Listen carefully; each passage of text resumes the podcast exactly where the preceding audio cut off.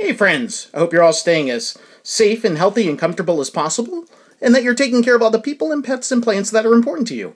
We have a very special guest today, and as such, I'm guessing there are lots of folks listening for the first time. So let me start by saying welcome. Thank you for checking out this comedy and music podcast called People Are the Enemy. I'm the host of the show. My name is Andy Mascola. Hello! There are no ads on People Are the Enemy, and there is no Patreon set up for it. The only thing I've ever asked of listeners is if you love the show and if you'd like to help support it and myself monetarily and get yourself or the reader in your life some excellent fiction, please consider buying any or all of my novels. I'm the author of 11 self published books that are all currently available for purchase worldwide in both ebook and paperback formats via Amazon.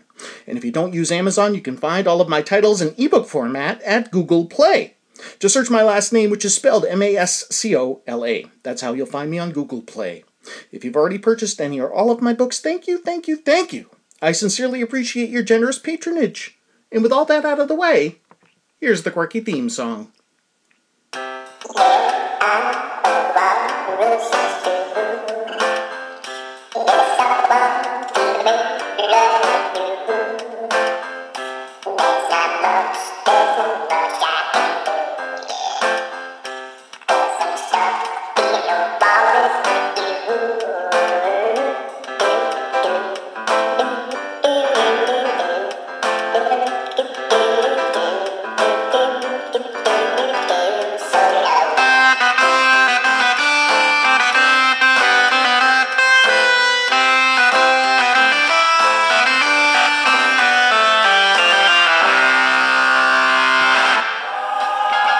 People Are the Enemy listeners.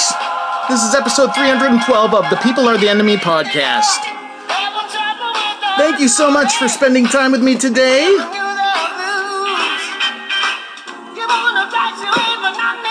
You've tuned into a great show. We've got a great guest. Have you heard this yet? This is uh, Bill McClint- McClintock's mashup of Dirty Deeds and Rocking Around the Christmas Tree. And check this out. He calls it uh, AC Lisi. You can find that on YouTube if you're looking for it under Bill McClintock. Of course, I just dropped all my notes. All right, let me fade this out and we'll get to it. Our guest is the comedian, musician, actor, podcaster, radio show host, and writer Dave Hill. In addition to having toured the world, performing his hilarious stand up comedy, and playing face melting guitar solos for billions of rabid fans, Dave has appeared on such notable shows as Joe Pera Talks with You, The Unbreakable Kimmy Schmidt, and Full Frontal with Samantha Bee, among many others. Dave is the author of the books Tasteful Nudes, Dave Hill Doesn't Live Here Anymore, and Parking the Moose. Dave's latest book, The Awesome Game One Man's Incredible Globe Crushing Hockey Odyssey, is available everywhere right now. I read The Awesome Game, and I'll tell you, I enjoyed it so much. If you're like me and you love Dave Hill's humor, you are going to love The Awesome Game.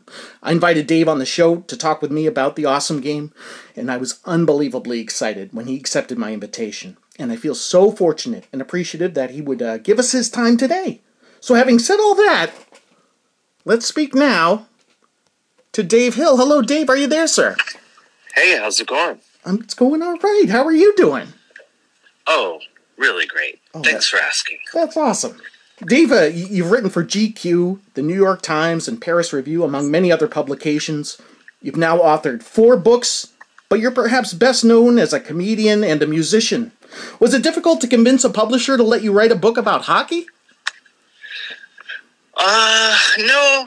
I mean, I'm lucky that it was, you know, my third book for the Penguin Random House uh, company. Um, I've switched imprints over the years. Uh, but yeah, no, it was just, uh, I'm psyched that they were into it. And uh, was just an opportunity to explore a subject. Um, I guess it did take some convincing. Now that I'm thinking about it, now that I'm really thinking about it, I did have to tell them what you know I was going to do. like I, they, I didn't just go. Ah, next one's about hockey. Give me the money. Um, I did have to write up a little, a little thing and, and explain to them the magic. that that was going to come. Um, so yeah, it did. I mean, but I, you know, they were into it, which is really nice, and uh, and yeah, I'm glad people are enjoying it, and hopefully, people enjoy it for decades. Right on. Centuries to come. Absolutely. Do, do you think hockey fans have a better sense of humor than fans of other sports? Ooh, that's a good question. Um, maybe. I mean, there's plenty of funny stuff going on. I mean, I don't know. There's a lot of funny sports. You know, baseball is pretty funny. Uh, soccer is pretty funny. Those are the big. I mean, highlight. Don't get me started. But no, I think. yeah, I think. I think hockey fans. I mean, all the best sports movies are about hockey. That's true. Sports like all the comedies, in my in my medical opinion. Absolutely. Early in the book, Dave, you mentioned this strange tradition of hockey fans throwing dead octopuses onto the ice. Have have, Yeah. have you yourself ever witnessed this in person? Not in person, um, mostly because the games where that would happen would be the ticket. The tickets would be so expensive because more like playoffs kind of move. Uh, so those are pricey tickets. So I've never witnessed it in person as a result. I'm against it, you know, just generally speaking, uh, because uh, I like octopuses a lot, octopi. So, uh, you know, as I, as I, you know, there was a time when I would have been like, "Give me that octopus, I'll throw it out there." But now I would say, "Don't throw the octopus, even though it's dead. Don't do it. Right. Leave the octopus alone." It's got to be tough to bring a dead octopus into a into a hockey game, I imagine. You know. Yet somehow not tough enough. Yeah. It would seem. Dave, for this book, you traveled to Canada, Poland, Kenya, and Finland. Uh, of the four, which uh, which country was your favorite to visit? Well, Kenya, I would say, was uh, the most amazing. I mean, I loved going to all of them. I'm always into going to new countries, and Canada, I had been to, in Poland, I had been to before, um, but Kenya and Finland, I had not been to, and so I was. But I mean, especially Kenya, it was just amazing.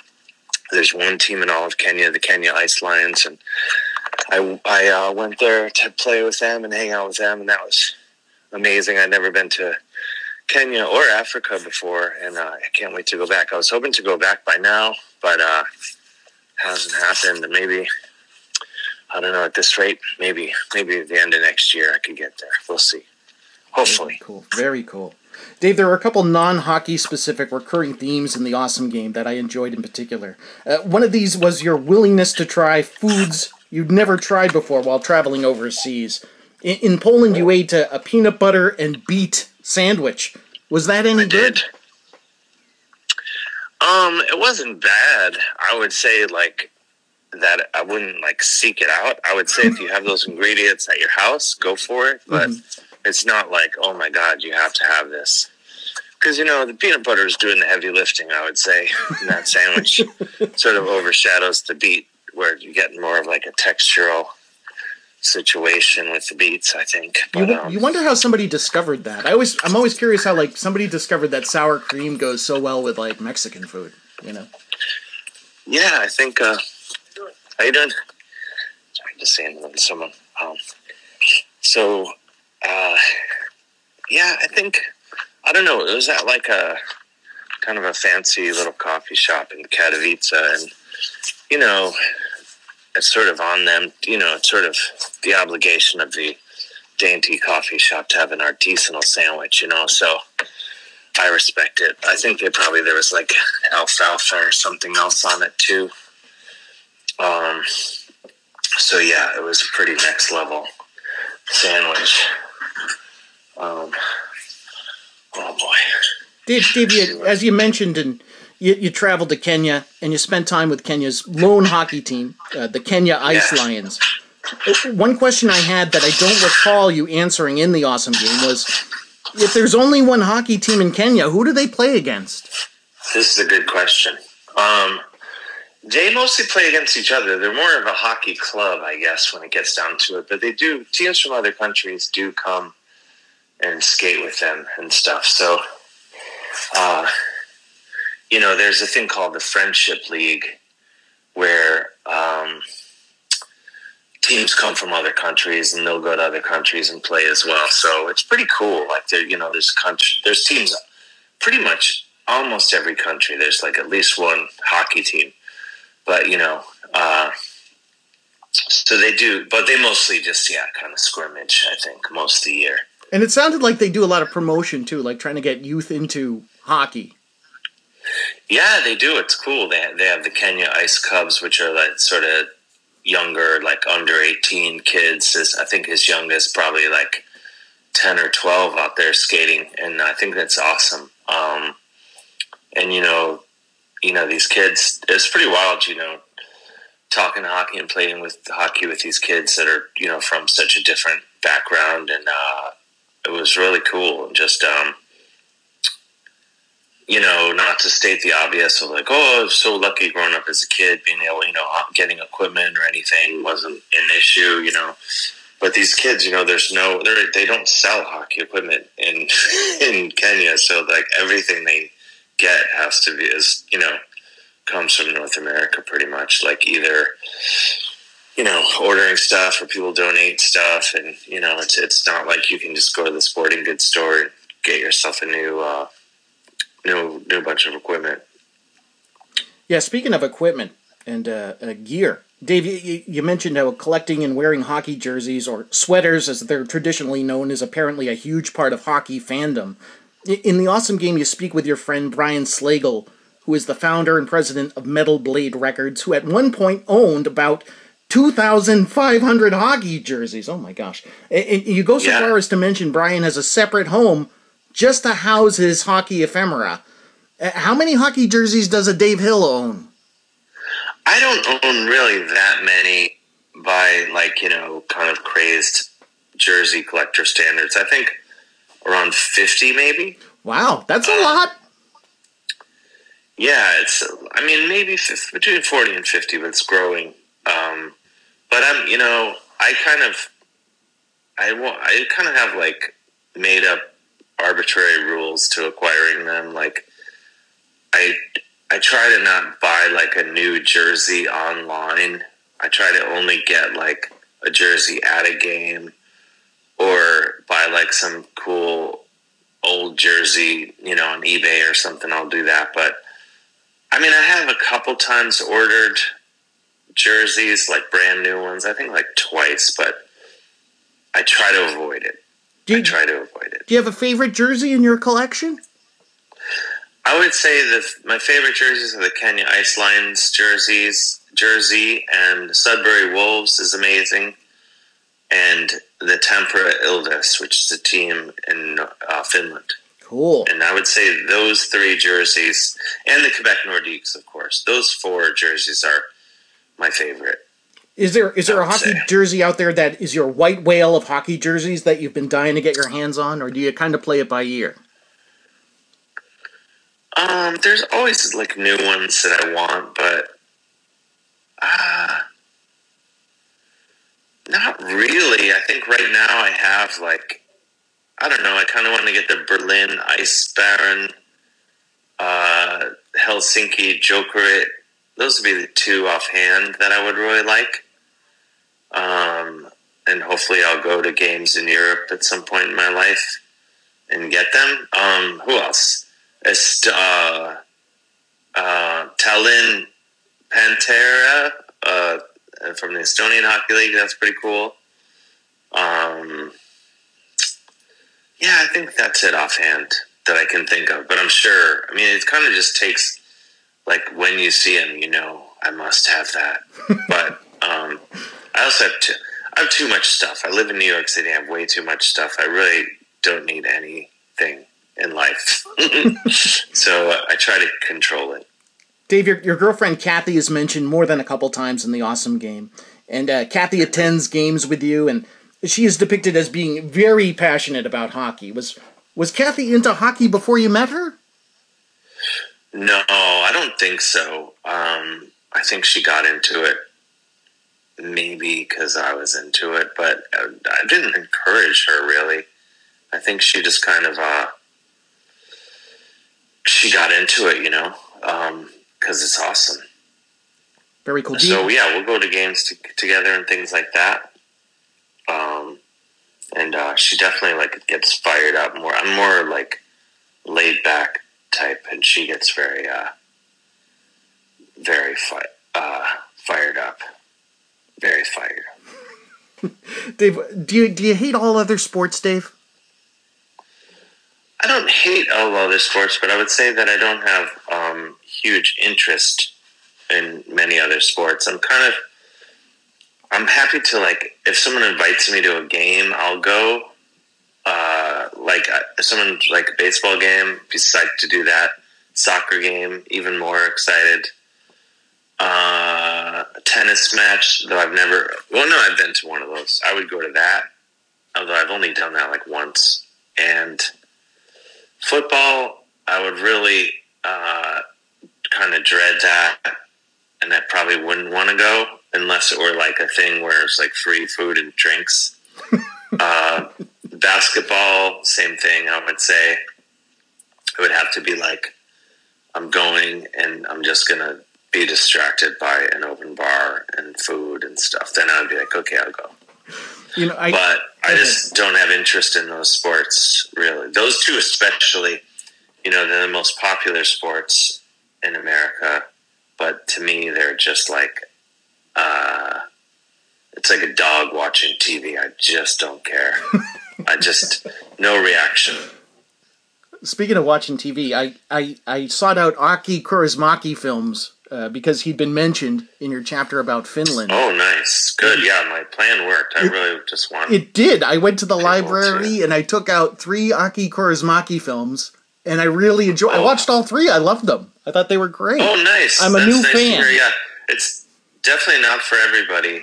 no, kind of you're either you're you're in or you're out. no, I'd say you know they were there were themes that kind of ran through all three, but the the storytelling was different in each one in such a way that. Um, I don't know if you've seen this one called La Havre. I think it's called La Havre. Yeah, I love that movie. It was great, Great. and it had like a, a very, um, I'd say, uplifting ending where you felt really good. But th- Yeah. then there were like ones that were sort of like, kind of like ambiguous endings, or you're like, I, or or at least one of them, the one to shoot, and it was something the dusk, something I forget. I don't know if you know which one I'm. Do you talking mean dri- drifting drifting clouds? no, hang on one second. Actually, I wrote it down here, so I I I remember to ask you about it. Do do doodly do do do do. Hang on one second, Dave. I should be letting you sing. um. Yeah, the three. Well, I watched La Havre, and then I watched. Okay, uh, Lights in the Dusk, and I watched The Man Without a Past. Man Without a Past is amazing. Oh, so good, and the music is so good. I don't know if I've seen that one or not. Oh, you haven't seen 'cause- Lights in the Dusk? I must have seen it. If you were able to get it, I probably have seen it. It's What- it's it's the, the it's a very simple plot. It's a security guard who um, meets What is a that? it's it's about a security guard. wait, wait, wait. Hang on. Are you looking it up? Oh, I see. I'm, I'm trying to pull it up here. Um, shit. Why isn't it coming up? Is it? Is it? He ends up getting drugged Yes, that's the one. at some point. Yes, and it's got like Are this. there? Yes, can you still hear me? Oh yeah, I've seen that one. Are you there? I'm here. Can you hear me, Dave? Dave, are you able to Yeah, hear I me? lost you for a second. Oh. Yeah, I have seen. I have seen that one. That one's really good. I loved it. I think that was my favorite of the 3 I've- I seen- watched. And I liked it, and I especially liked the they kind of had this this ambiguous ending where it was just like, oh man, bad things happen and bad things happen, and uh, there's uh, it's for a movie called Lights in the Dusk. There's not a whole lot of light, but somehow that was my favorite. Wait, I lost you for a second. Oh shoot, there? Dave, are you still there with me? Dave, Oh shoot! I'm sorry. I'm, don't know why I'm losing you. do you want me to try calling you back, Dave? Wait, hello. Can you hear me, Dave? Oh, we're having a connection problem. Okay, we may have to. to- Are you there, Dave? Did I I'm lose you? here. Do you have me? I have you. Can you hear me Can you hear okay? me? Yeah, I can hear you. Now. Oh, great, great. I was saying for a movie called Lights in the Dusk, there wasn't a whole lot of light. No, no, I do. I do remember that movie now. I, I did see it. Yeah, the the guy, he gets uh, he gets uh, they slip him a Mickey, Yes. and then he gets knocked out. He gets taken advantage Yeah. of through the whole film, basically. My goodness, but Yeah. uh, I appreciate it. I am I am an Aki Kaurismäki fan, and I will I will seek out his other films. I uh, I absolutely Oh yeah, it. you can't lose. They're all great. He has a new one out called Fallen Leaves. Yes, I haven't seen it on a lot of best of the year lists. I was like, oh my gosh, that's the guy that Dave mentioned. I got to check this out. It's Finland's uh, submission for the Oscars this year. Ah, So right on. Have you seen it yet? I have not seen it. I'm, I'm kicking myself. I worry that I'm not going to see it before it leaves the theaters. Mm. I've been trying, but not hard enough. I've just been busy. I bet. Dave, one question that gets asked again and again by you in this book is why is hockey not more popular in America? And the conclusion you reach is that the United States doesn't have a lot of naturally occurring ice, and hockey is a prohibitively expensive sport.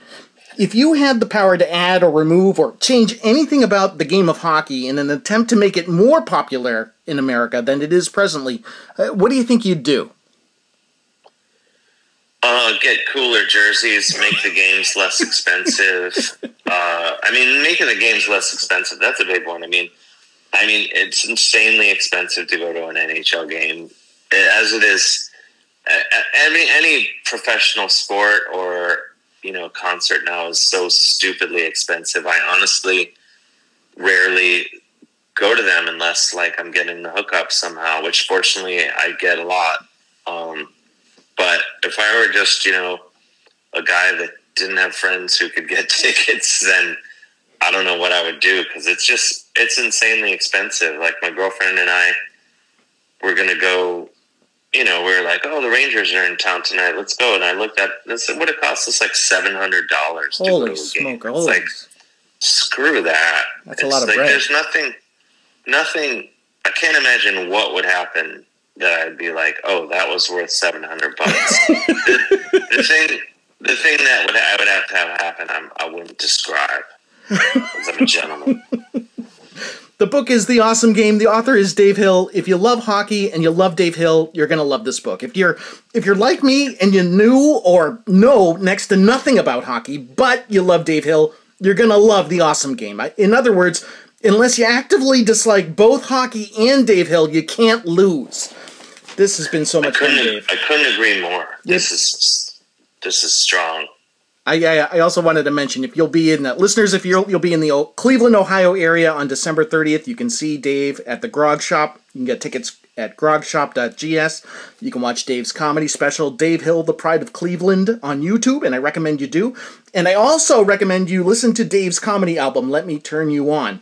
And I'm going to put links to all the things I just mentioned in the description of this episode. But if you'd rather go straight to the source, you can find everything Dave related at davehillonline.com. Dave, this has been so, so much fun. Thank you so much for talking with me today. Thank you for talking with me, Andy. I really appreciate it. I appreciate you, and I hope you have a great holiday. Yeah, you too. And with that, I'm going to hand things off now to my friend, our friend, Rachel from Des Moines, and she is going to give you the chart chat. So without any further ado, take it away, Rachel. Thanks, Andy. Hello, and welcome back to Rachel's Chart Chat for another week. Thanks to everyone who listened last week to the 1994 special. I got some nice comments from Sarah on Bluesky, Jill, Jeffrey, Bob on IG, the fantastic Sherry with an I, and Tavy, who, like me, caught a lot of MTV videos in 1994. Uh, for this week, I wanted to do a feature on one of my favorite 80s cultural phenomena, the movie soundtrack duet. I actually have a playlist I created 10 years ago called 80s Movie Love Themes that I always add up to when I stumble upon a new to me one. Some songs from films are deliberately labeled as the love theme from, but I like to use the term colloquially for any romantic hit single from a movie soundtrack. The term dates back to at least the 50s, with the theme from A Summer Place being a notable early example. Uh, a number of these were nominated for the Academy Award for Best Original Song, so if I mentioned that it was Oscar nominated, that's what it was from. Starting off, hitting a peak of number 45 on July 9th of 1983 is How Do You Keep the Music Playing by James Ingram and Patti Austin. That's from the film Best Friends, starring Burt Reynolds and Goldie Hawn, that came out in December 17th of 82. It made 36.8 million at the box office, and all my box office numbers are from the Box Office Mojo site, and I believe they are not adjusted for inflation. Um, the song was Oscar nominated. The song's lyrics were written by Alan and Marilyn Bergman, who were the lyricists on three of the songs nominated for the Best uh, Original Song at the 83 Oscars. I had never heard of this song or film. Uh, James Ingram and Patti Austin are best known for their other duet, Baby Come to Me, which was a number one hit in February of 83 after it was used on the soap General Hospital. Hitting a peak of number 20 is Suddenly by Olivia Newton John and Cliff Richard. That hit a peak on January 17th of 81, and that is from the Xanadu soundtrack, and the film starred Olivia Newton John, Michael Beck, and Gene Kelly. It came out on August 8th of 80 and it grossed 22.8 million. This is one of seven singles from the Xanadu soundtrack, six of which were released in the US and all charted. This is the only song on our list that was sung by an actor in the movie, barring any cameos I don't know about. Uh, in the film, the lead couple do a roller skate dance performance when the song plays. Uh, besides duetting together, Cliff, Richard, and Olivia were good friends um, in real life. And the B side was You Made Me Love You, which was sung by Olivia, and it appears in the film, but it's not on the album.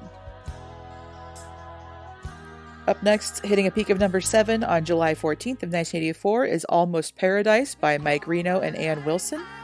That is from the movie Footloose, which came out on February 17th of 1984 and grossed 80 million. It starred Kevin Bacon and Lori Singer. Uh, Mike Reno is from the Canadian band Loverboy and Ann Wilson from Heart. Uh, this is one of seven singles released from the Footloose album, two of which hit number one and were both Oscar nominated. The duet was marketed as the love theme from Footloose. And Loverboy and Heart were both, I would say, at or near the peak of their powers, so they're a great combo for a duet. I feel like this one kind of sets the stage for the heavy metal power ballads to come. Up next, hitting a peak of number 6 on March 11th of 1989, is Surrender to Me by, again, Ann Wilson, this time with Robin Zander from Cheap Trick.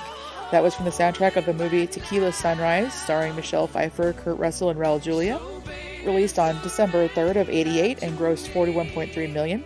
It's said to be a kind of a drug dealer crime type of movie. Uh, this song was a former chart chat pick.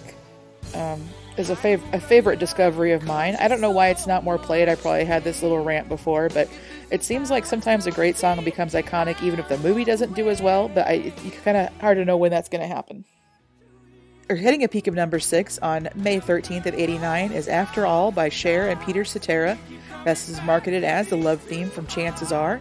That film was released on March 10th of 1989 and grossed $16.3 million. The song was Oscar nominated. It lost to Under the Sea. The movie starred Cybill Shepherd and Robert Downey Jr., and I thought Mary vs. Movies might have covered this one, but that was Peggy Sue Got Married, which I always kind of mixed those two up. Uh, they're both 80s rom coms with blonde women leads and fantasy elements. Uh, it still bums me out that the two, uh, meaning Cher and Peter Cetera, never performed this song live. I learned that when it was performed at the 1990 Oscars, uh, Melissa Manchester and James Ingram sang it, and their rendition is really beautiful. Uh, hitting a peak of number two on March 14th in 1987 is Somewhere Out There by Linda Ronstadt and James Ingram. Uh, that was from the film An American Tail, which came out on November 21st of 86. Grossed 47.5 million. The film tells the story of the Moskowitz family who come to America. In the movie, the song is sung by Fievel and his sister Tanya, while Fievel is separated from the family. This was also Oscar nominated, but it lost to Take My Breath Away by Berlin from Top Gun. I read on Wikipedia that Steven Spielberg, the producer of the film, recruited Linda Ronstadt and James Ingram because he had heard the song and thought it had potential as a hit single. And he was right. Of note, Linda Ronstadt was back in the top 40 after a four year absence with this hit. Um, now we're getting into the songs that hit number one. Uh, number one for one week on November 30th, 1985 is Separate Lives by Phil Collins and Marilyn Martin. Uh, that was the theme from the film White Nights, which is a Cold War dance drama starring Mikhail Baryshnikov and Gregory Hines. It came out on November 22nd of 85 and grossed $64.6 million. Uh, this is the second Taylor Hackford film that Phil Collins had done a song for. Previously was Against All Odds. Take a Look at Me Now for Against All Odds in 1984, which Phil wrote, but this one, Separate Lives, was written by Stephen Bishop. Separate Lives, Phil's duet partner Marilyn Martin was a session and tour backup vocalist, and then she was able to put out a solo record in 86, and she scored a, number 25 hit with her song Night Moves, uh, not a cover. Uh, Separate Lives was Oscar nominated, but it lost to a song from the same film, Say You, Say Me, by Lionel Richie. Also hitting number one for one week is I've Had, in parentheses, The Time of My Life by Bill Medley and Jennifer Warnes. That was on November 28th of 87. Bill Medley is from the group The Righteous Brothers, and Jennifer Warnes is a singer-songwriter in her own right. This was, of course, from the film Dirty Dancing, starring Patrick Swayze and Jennifer Grey. The movie came out on August 21st of 87 and grossed $64.6 million. This song was an Oscar winner, and the version, I read that on Wikipedia, the version that the performers danced to in the finale scene was a demo version sung by songwriter Franke Previte and singer Rachele Cappelli and Patrick Swayze is quoted as saying that demo was his favorite version of the song. Now, this one I think is a little bit of a gray area as far as the spirit of this thing. Hitting a peak of number one for two weeks, starting in April 4th of 1987, is Nothing's Gonna Stop Us Now by Starship. Now, it is technically a duet between Starship group members Grace Slick and Mickey Thomas, so it's a duet, but it's not credited to two separate performances. So you can count it if you want. The song is from the movie Mannequin, starring Kim Cattrall and Andrew McCarthy, was released on February 13th of 87 and grossed $42.7 million.